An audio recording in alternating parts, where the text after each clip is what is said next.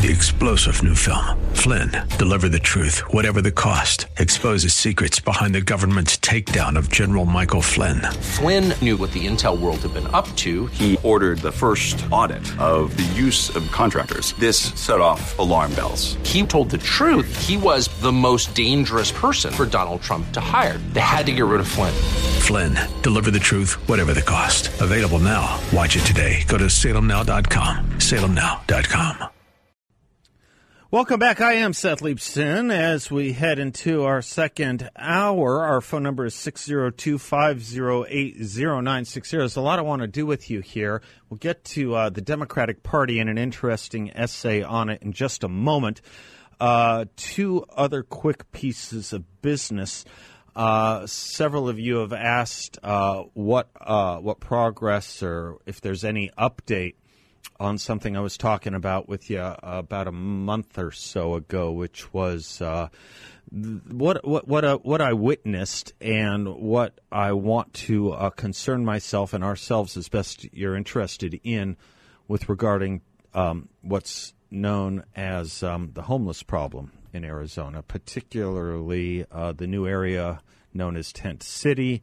Uh, it's also called the Zone. It's this. it's this dilapidated and uh, quite honestly uh, emblem of totem of social uh, destruction that sits on several city blocks here in Phoenix around uh, Ninth Avenue. And uh, have not given up. I'm, uh, I have doubled down on research and, with the help of some friends, putting together some of the best minds on this that we can. I think we will be able to solve that worst part of it, that ex- in extremis situation, which is where I think it needs to really begin. I was listening to um, Adam Carolla in, uh, in a discussion with the actor Jeremy Piven the other day. Bill, did you catch that discussion? You did. And I don't know how they got onto the homeless situation, and it doesn't quite matter uh, Jeremy knew he was outmanned and outgunned when he tried to talk about it. I remember. And Adam knows a lot about it. He just does. He spent a lot of time, obviously, in LA, but also, more importantly, talking to and reading uh, the experts like Michael Shellenberger and other candidates for office who and scholars in the area who have been. It's it's something that consumes him too. I don't. It's interesting that it. I have I have the same passion about it that he does, and it's not it doesn't sound like uh, to me anything he's had direct relationship with any more than excuse me I have. I don't know anyone who's been in that situation. I don't think he does either.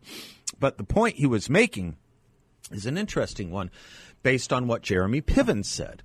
Jeremy, I have the name right. Jer- Jeremy Piven. Jeremy Piven said, "Well, you know, you look at the homeless." and you know they just have nothing they have nothing with which to get a job you know they don't even have the basics couldn't we just get them a P.O. box. You can't do a job interview without an address. I mean, the basic stuff. And Adam cut him off, or let him make his point, and then cut off the point by saying, This is our concern. This is our problem. We have misnamed the problem homeless, right? Bill, fix me or help me if I get any of this wrong, but I listened to it a couple times. I thought it was really insightful. The labeling matters. And he says, We've mislabeled it homeless. We say homeless, and people immediately think about someone who was evicted from their house or their apartment, couldn't make rent, couldn't make mortgage over the course of several months, fell on hard times, uh, a tragedy happened to them, got fired from their work in a down economy where they couldn't find, uh, you know, equal work or work that they were able to perform. That's not what we're talking about. Yes, that exists. That is not the in extremis. That is not what we're talking about on Ninth Avenue. That's not what we're talking about in LA. It's not what we're talking about in Seattle. It's not what we're talking about in San Francisco. And Adam said, and thus, when we call it this homeless and think of it in those terms, we think the answer is building affordable housing. Again, that is a part of it. It's not what we're talking about when you see when you see the videos of these rampages by quote unquote homeless boys. Typically, it's homeless boys. Uh, when when when when they do the smash and grabs, or when they carjack, or when they beat up a passerby in the street, or several of them beat up several passersby in the streets. We're not talking about the guy who lost his job last month and is doing his best to make ends meet. We're not talking about the guy who fell on hard times. We're talking about severe addiction and additional mental incapacity. We're talking about mental disease and, and, and more likely than not, addiction. That's what we're talking about. The last thing, among the last things probably, but certainly the last thing any of these people we're talking about in this category want is a P.O. box. Never mind the need for a fixed address. They would rather, as Adam puts it, and I agree, and again, they're in a mentally disturbed state. So I, am not assigning a tremendous amount of blame here at all. They're in a they're in a compromised state, either an addicted mind or a mentally uh, un, unstable or disturbed uh, mind. Uh, they they don't want to be housed. There are plenty of homeless shelters, and there are plenty of churches, and there are plenty of other uh, religious institutions that are more than willing, and no doubt, you know, you would have a family member or a friend who could put you up on the couch or in the spare room if they have such a thing, right? This is not of interest to this population we're talking about. Homelessness is not their main problem. Their main problem is is uh, mental health and addiction. They would prefer they would prefer to get a fix than to have their situations fixed. That's what severe addiction and mental disturbance does. And so I was thinking about it as I was obviously talking a lot about the um, about the um, Arizona Republic in the last hour. There's another piece in the Arizona Republic. Well, the Arizona Republic I was talking about in the last hour is online. It'll be in print. It just came out this morning. But the the print edition of the Arizona Republic has a piece, The Unsheltered Need Our Help to Beat the Summer Heat Crisis. And it's obviously something you have to think about and your heart bleeds for, obviously, when you think about the unsheltered. But that phrase isn't going to do it either. We need to find a phrase of the problem we're talking about. So this is this says you know give them water, um, try and help uh, if you can financially with a shelter uh, or a shelter type organization. Again, that's not what the people we're talking about if you go on that visit to the zone that they want or they or that they need. Um, they want drugs, and that's their perser, pers- perceived need. They want a quick fix. That to them is their solution. And that's the problem that we all are going to have to face and tackle. And it brings with it a lot of tough discussions. As we were talking about with uh, with uh, Dr. Coleman yesterday with regard to the problem of addiction. And as we were talking to her about how the problem of addiction can go hand in hand, of course, with the problem of violence. You're not in your right state of mind. You're not in your right state of mind.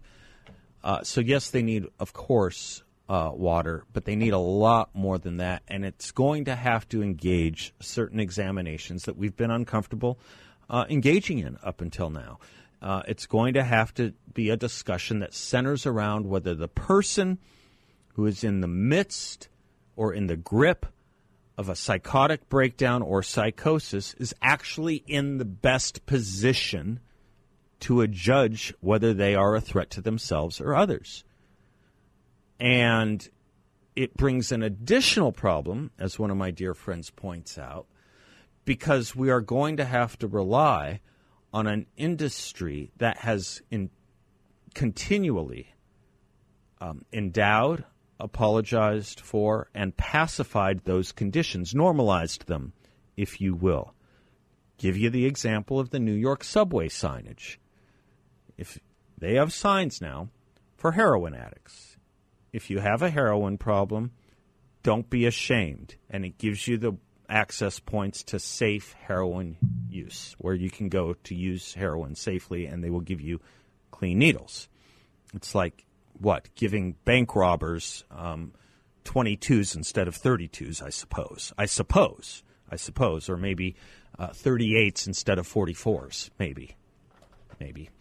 we could do that. We can do this all day long. You get you get the point. But nicotine, they have ads on nicotine that are shameful to people, that are shaming of people. That are, it's another version of what C.S. Lewis was talking about that I quoted in the first hour. The modern use of fashions in education is to train people on the lesser of the dangers that exist and focus it on that. Anyway, when you read homeless or when you read unsheltered, as you might if you read the paper today, keep in mind, yeah, that problem, sure. We're a wealthy enough country if we fix ourselves on it with some willpower to deal with that. But there's a whole other category, a whole other category that is raising, shall we say, not just lost men, but maybe, maybe in some cases, totally lost generations and families, lost to things we once knew how to prevent. All right. Anyway, that's one thing I wanted to get out of the way. We'll get to the Democrats when we come back. We'll be right back.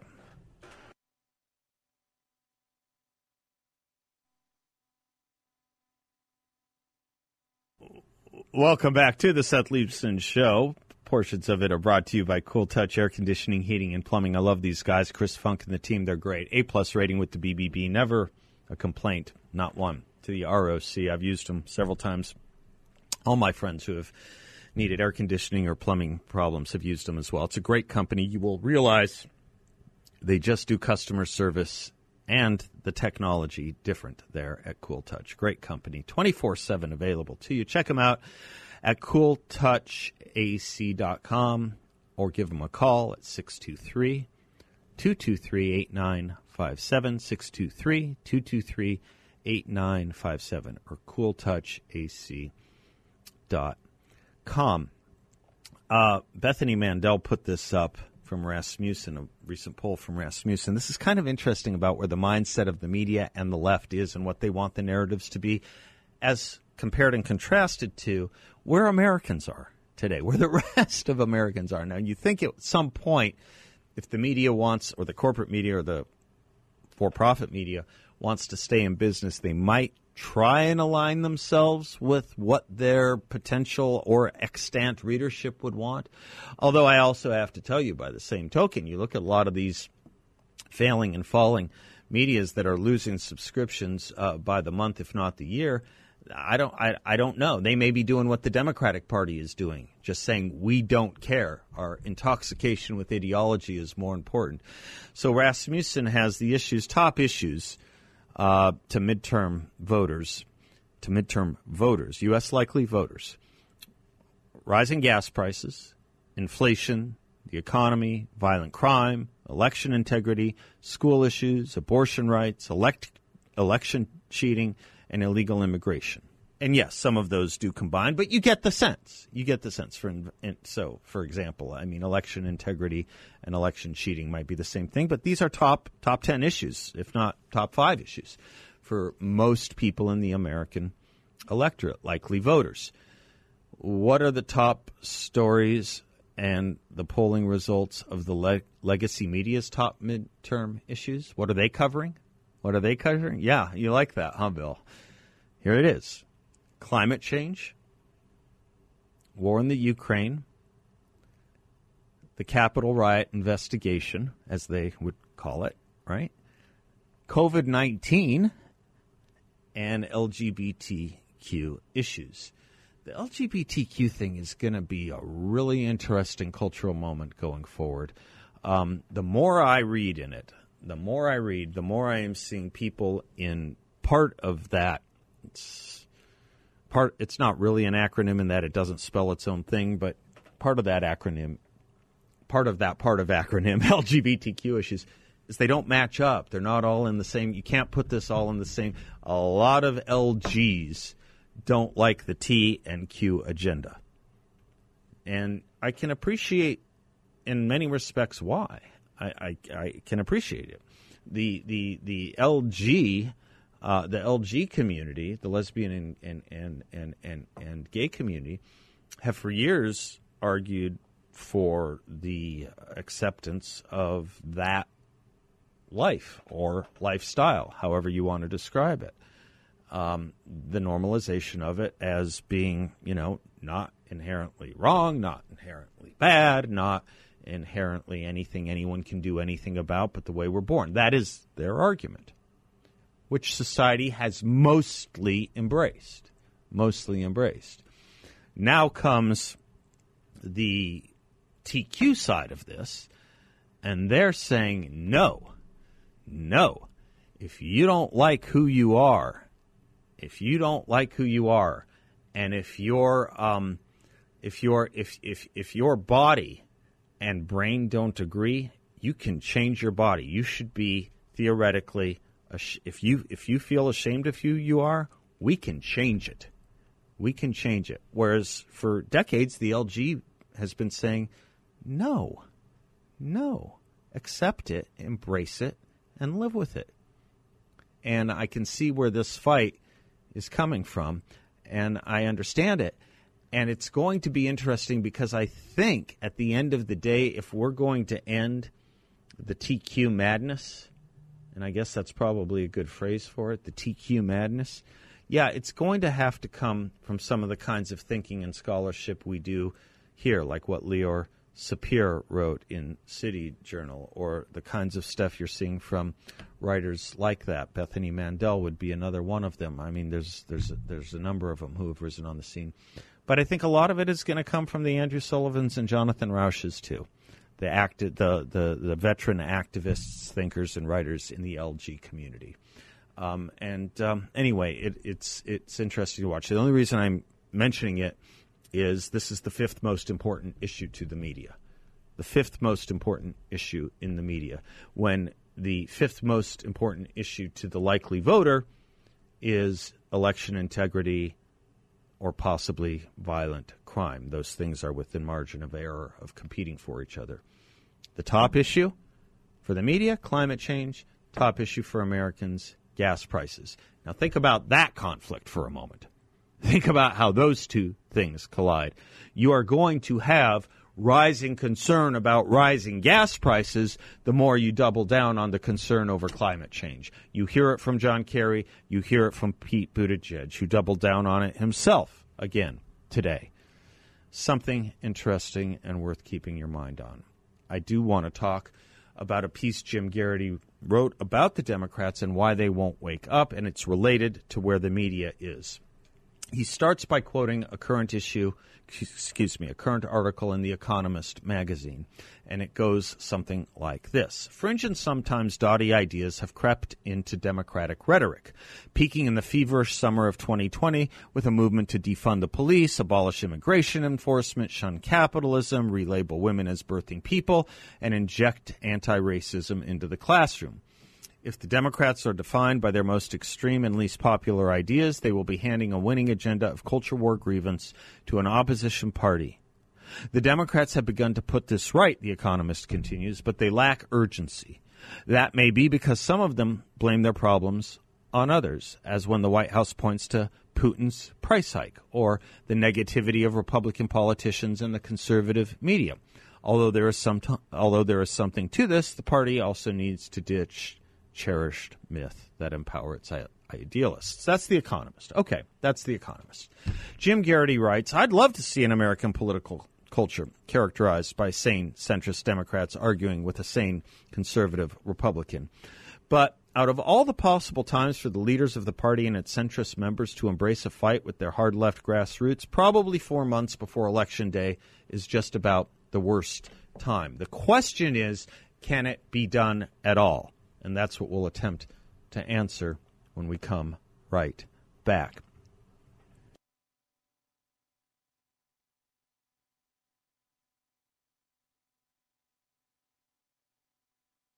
Welcome back to the Seth Leibsohn Show, portions of which are brought to you by my friends at YRefi. InvestYRefi.com is their website if you are looking for a really unique investment opportunity, they are offering a fixed no load interest rate up to ten and a quarter percent for investors in a secure, collateralized portfolio. These are investors doing really well by doing good for others, helping them dig and pay off their dig out of and pay off their debts. YRefi is a due diligence approved firm, and if you're interested, 855 316 3087. That's 855 316 3087. Or as I say, investyrefi.com. Jim Geraghty is writing about the Democrats fixing themselves or being able to fix themselves. And maybe, as he points out, contra or contrary to the advice of the economists, maybe maybe a few months before a major election isn't the time to engage in that uh, right before, you know, four months before election day. But right now, he said the reason it's not, if you're a Democrat, is Dem- and this is a message for all of us actually as we go into our own political battle and debates, especially when it comes to the general election, which, as far as I'm concerned, uh, can't come soon enough. The Democrats need progressives, the Bernie Bros, the Squad fans, your crazy Aunt Edna with the Ruth Bader Ginsburg prayer candles. They need them to turn out in November. They're disappointed enough with Joe Biden already. So the future of senators like Raphael Warnock of Georgia or Catherine Cortez Masto of Nevada or Maggie Hassan of New Hampshire or Mark Kelly here depends upon frustrated and impatient progressives in those states. Let me pause and do a call back to my monologue from yesterday. If you missed it, everything's available that I do at 960thepatriot.com. It's free. You can access yesterday's monologue if you want, which was about this new effort called Republicans for Mark Kelly. Okay, given everything I said, the one thing I didn't say I said a lot. it might have been one of my longest monologues. It may have been. But anyway, I said a lot yesterday about Republicans for Mark Kelly. But understand this point, those tempted to buy into that fraud. Understand this Mark Kelly's survival depends upon progressives. Okay? Do you want to be a Republican depending on progressives? Just think that one through for you, for yourselves. Second, rebuking the fringe left is going to be difficult it's going to be difficult, and few people embrace difficult until what? Until they hit rock bottom. Nobody likes admitting they got something wrong. Nobody in politics wants to admit that their approach didn't work. And they usually don't do it until they've hit a really high price at the ballot box. The disappointing results of the last go around were clearly not enough. Shortly after the election, some of you may remember this, Representative Abigail uh, Spanberger of Virginia seethed about her party's left wing. In fact, if you didn't live in Virginia, it might be the only way you ever heard of Congresswoman Spanberger. She said Tuesday was a failure. It was not a success. If we don't mean defund the police, we shouldn't say defund the police. And we need to not ever use the word socialist or socialism again. Because while people think it doesn't matter, it does. And we lost good members because it because of it. If we are classifying Tuesday as a success from the congressional standpoint, we will get, you know what word I can't say, torn apart in 2022. Close quote. Do the Democrats seem more centrist and results focused now than they did two years ago? Do they?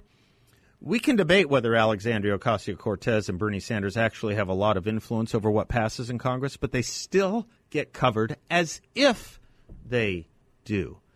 They are still members of con- Congress who embrace defund the police. Unsurprisingly, they spend a lot of time and money on personal private security, as they're telling everyone else to defund the police. The Biden White House keeps using the term, I don't even know how to say it anymore, Latinx or Latinx, L A T I N X, I don't even know how to say it. The Biden White House keeps using the term Latinx. The Assistant Secretary of HHS just went on MSNBC to argue that there should be no limits on teenagers' ability to obtain gender affirmation treatment. By, by the way, misuse of language, again, inversion of language. Gender affirming treatment is not gender affirming, it's gender changing.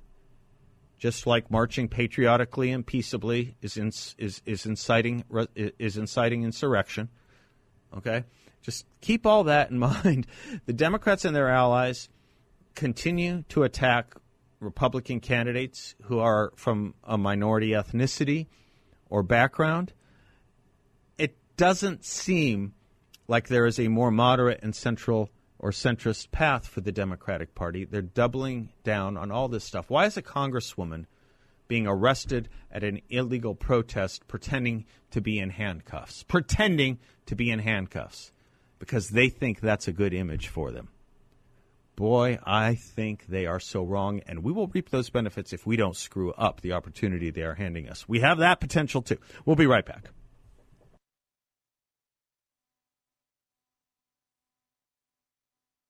Welcome back to the Seth Leibsohn Show. It is a delight and privilege to bring back to the show my friend and candidate for Arizona Secretary of State, Shawnna Bolick. Shawnna, um, welcome back. Uh, how are you, kiddo? How's it going? Hey, it's Groundhog Day, Seth. You know, um, I couldn't. I, I think the day's been going wonderfully.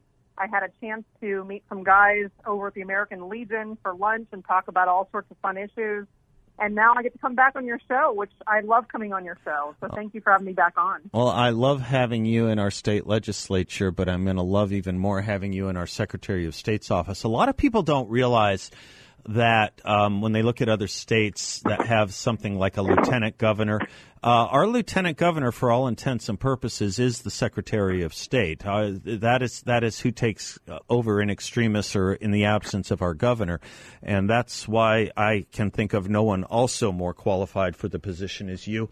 But I was just reading to the audience, Shawnna, I was just reading to the audience a Rasmussen poll of likely voters. Election integrity still being one of the top concerns, top five, maybe even higher, depending on the state. And I think it might even be higher here. You have been on this case since long before the 2020 election. You have been on this since 2018.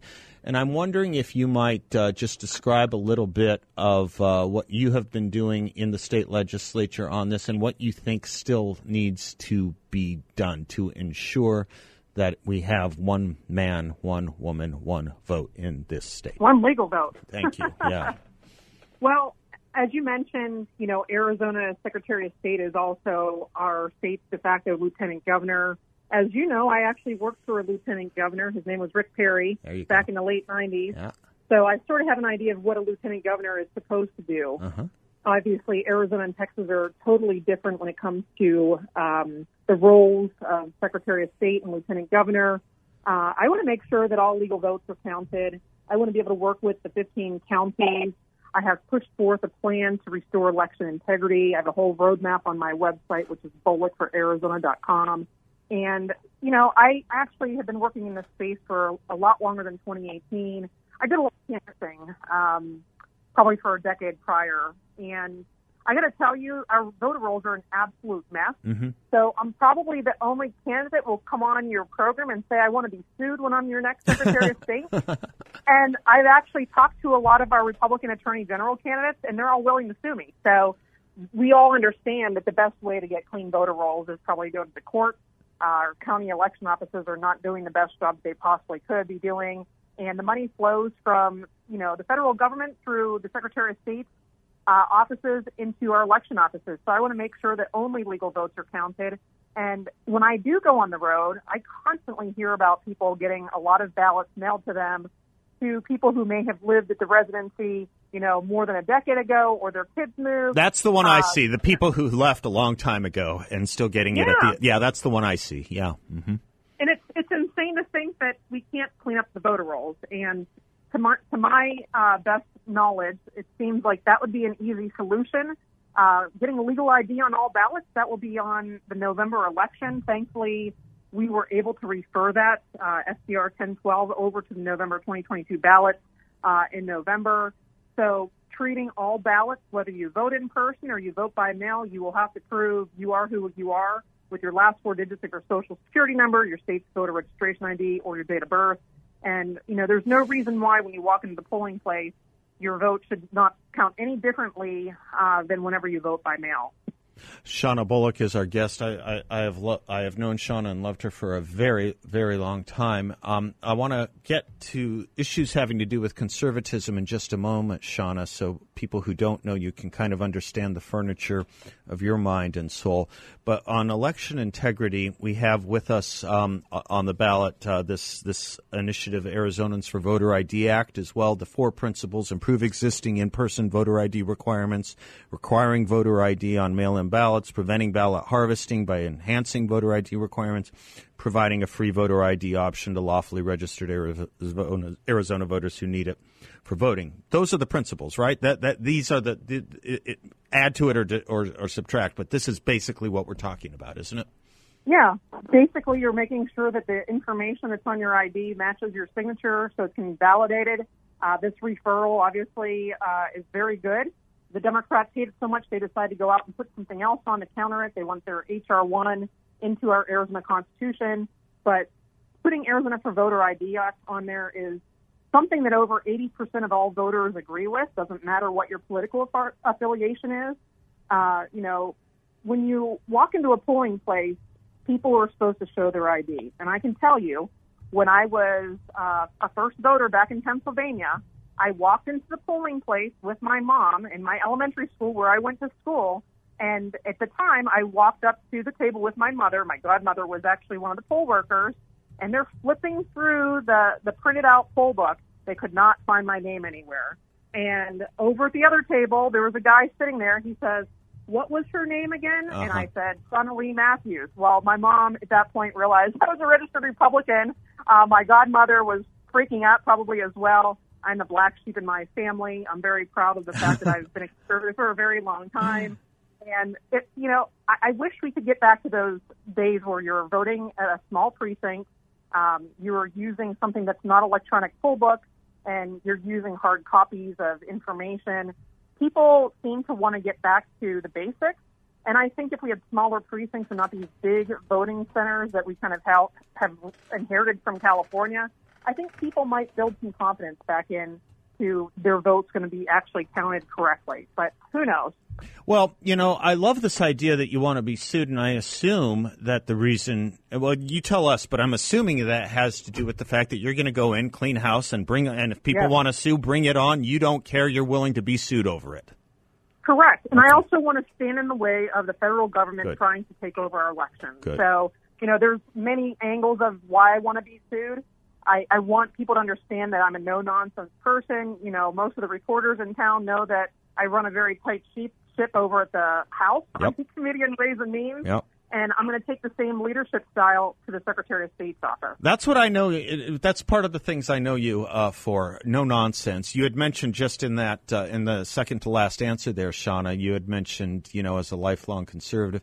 I'm finding the audience more and more likes it when I ask candidates what makes them a conservative. What's their what's their conservative? What's what what constitutes the furniture of their conservative mind and soul? How how are you and why are you a conservative? I, I don't know if I've ever directly asked you that on air. I will tell you this. Uh, when I first asked, um, when you first ran for state legislature, and I was talking to Sal DiCiccio about your candidacy, he said, "Shawnna, she's a game changer." Anyway, you want to you want to talk a little bit about your conservatism and where it comes from? Sure. So I, as a college student, I really, again, I grew up in a Democratic household, so I'm the black sheep in my family. No, I have that. You and I have that in common. You bet. Yeah. So I did a lot of reading. My fellow legislators will tell you that I do tons of reading before and after we vote on bills. And I came across when I was in college this book by one of your former bosses, uh, Bill Bennett, and the title was "The Value of America: The Fight for Our Culture and Our Children. Wow. And at that point, I started researching all the stuff that was in the book. I was in college when school choice was just really starting with the advent of charter schools. I had no idea what my husband to be was doing at the time. I obviously ended up meeting him several years later in the school choice movement. But so many of the things that I felt um, in my close principles were stuff that I was reading in the GOP party platform. And I was a college Republican. I, at about age 19, 20, I took my meager savings account that I had set, set aside and I went down to Washington, D.C. in the summer of 1995 and volunteered for the Republican Party. I loved what Newt Gingrich was standing for with Contract for America, and I just wanted to be part of it. And when I got back to campus, I went to talk to my advisor about stuff, and we were trying to figure out what my plan was because I was probably going to graduate a year early, and I ended up just doing a bunch of internships uh, to keep myself sort of grounded in New York. And, you know, working in a New York City public high school, back in 1997, I decided at that point that was probably when I decided I was going to spend most of my adult life fighting for kids and, and a better education for all kids. I wanted to make sure that the zip code was not defining who they were. And when I was in graduate school, I had a chance to work for my then U.S. Senator Rick Santorum, since I'm from Pennsylvania. I worked for the only Republican really um, from the U.S. Senate at that time, but I also spent time at the Heritage Foundation. There you go. And I, I loved everything that they stood for limited government, fiscal responsibility. You know, I, I believe in strong public safety. I think that's why government exists. I don't like taxes. Obviously, that's why they put me as chair of Ways and Means. They knew I wasn't going to hear any tax increase bills. Um, and I single-handedly killed the gas tax increase last year. So, God love you. Um, That's it- great. And, and I loved voting on the universal ESA bill. That was my favorite bill in my four years that I had a chance to vote for. Obviously, I loved voting um, to, to re- reduce our state income tax. I wish it was a zero, but it didn't get to zero.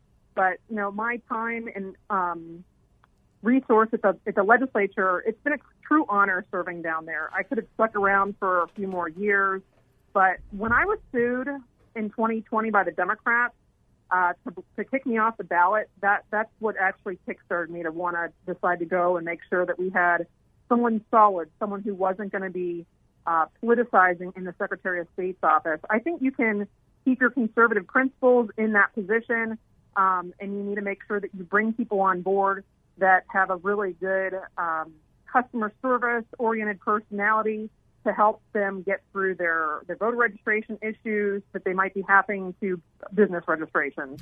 And, you know, during COVID, I, I had a lot of constituents asking me to help them with all those issues because the Secretary of State's office was closed and they weren't answering the phone. Bam. Shawnna Bolick, my candidate for Secretary of State. Fantastic. BolickForArizona.com or at Bolick for Arizona. Godspeed and God bless Shawnna Bolick. Thanks for spending some time with us. Go get them. Welcome back to the Seth Leibsohn Show. Don't go away. We got Hugh Hallman in the house. We're going to get into some pretty uh, deep and interesting stuff about the uh, politics of our time, but also the philosophy of our time. And uh, if uh, willing, uh, if he's willing, we'll get into things like how do you know what to believe? How do you know what to trust? Portions of this show brought to you by Balance of Nature, balanceofnature.com. Take it every day for health, immunity, energy, all natural, 100%. Balanceofnature.com. Make sure to use discount code BALANCE. Hugh Hallman right up next. Three star general Michael J. Flynn, head of the Pentagon Intelligence Agency, knew all the government's dirty secrets. He was one of the most respected generals in the military. Flynn knew what the intel world had been up to. He understood its funding. He ordered the first audit of the use of contractors. This set off alarm bells. The explosive new documentary, Flynn, Deliver the Truth, Whatever the Cost, and covers the facts behind this scandal. Flynn told the truth. He was the most dangerous person for Donald Trump to hire. I find out the worst enemy that I'm going to face in my life is right here in America. They took my assessment and they wanted me to change it. And I was like, I'm not changing it. They had to get rid of Flynn. With in depth interviews, archival footage, and never before seen personal records of the man behind the headlines. I just felt like I was drowning. Flynn, Deliver the Truth, Whatever the Cost. Available now. Watch it today. Go to salemnow.com. Salemnow.com.